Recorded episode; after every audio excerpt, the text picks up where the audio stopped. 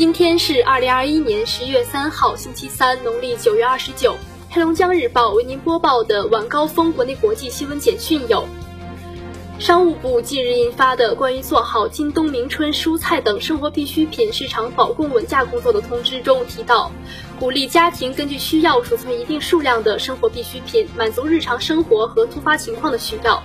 一句话引起市民的关注，也存在一些过度解读的现象。日前，商务部相关负责人对此作出回应，供应完全有保障。今天，二零二零年度国家科学技术奖励大会在北京人民大会堂隆重召开，中国航空工业集团有限公司顾颂芬院士和清华大学王大中院士获国家最高科学技术奖。人力资源和社会保障部二号发布通知，提出事业单位公开招聘要合理制定公开招聘资格条件要求，不得将毕业院校、国境外学习经历、学习方式作为限制性条件，切实维护保障职业院校毕业生参加事业单位公开招聘的合法权益和平等竞争机会。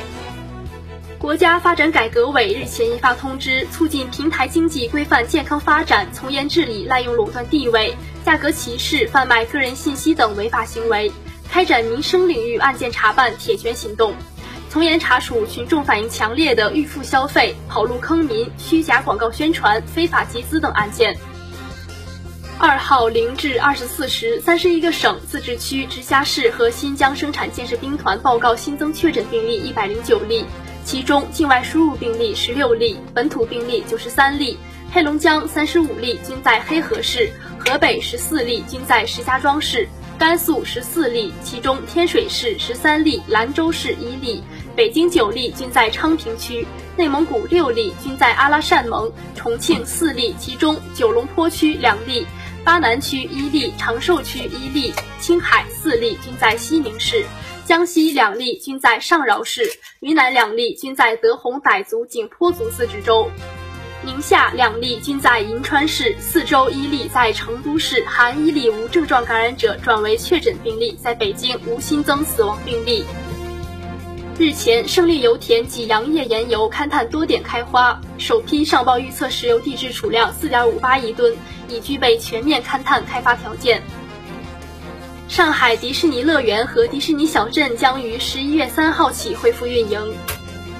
飞涨的菜价终于出现回落。昨天，北京市前期涨幅较大的鲜嫩蔬菜，本周价格均出现大幅回落，比一周前降低了百分之五十左右。相关人士分析，十一月中旬前后，蔬菜供应会由偏紧向供需平衡转化，届时菜价也会有所回落。一号，二零二一年快递业务旺季正式拉开帷幕。国家邮政局监测数据显示，当天全国共揽收快递包裹五点六九亿件，同比增长百分之二十八点五四。广东省和浙江省快递揽收量双双破一亿件。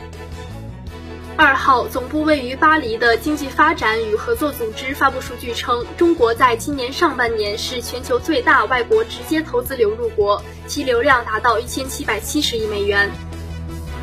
英国外交大臣特拉斯一号就英法捕鱼权争端表示，法国必须在四十八小时内收回对英方的威胁，否则英方将采取行动。法国总统马克龙当天在英国格拉斯哥第二十六届联合国气候变化大会期间与英国首相约翰逊会晤，随后宣布法方将推迟实施原定于二号对英国渔业和贸易采取的制裁措施。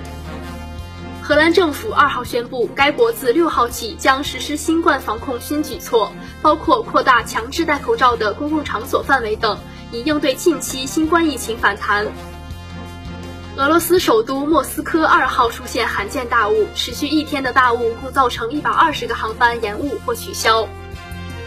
联合国二号强烈谴责中非共和国总统卫队日前袭击联合国中非共和国多层面综合稳定团维和人员事件。据悉，一批参加定期轮换的埃及籍维和警察一号抵达中非首都班吉，在前往维和营地的途中遭到中非总统卫队的射击，造成十人受伤，其中两人伤势严重。维和警察是在没有收到任何警告的情况下遇袭的。联合国秘书长古特雷斯一号在英国格拉斯哥召开的联合国气候变化框架公约大会上指出。气候变化已经将人类推向生死存亡的紧要关头，人类需要马上采取切实行动，共同应对危机和挑战。黑龙江日报为您播报的晚高峰国内国际新闻简讯就是这些。更多新闻内容，请关注龙头新闻客户端收听收看。我是实习主播殷小飞，制作孟庆轩，编审郝金杰。感谢您的收听。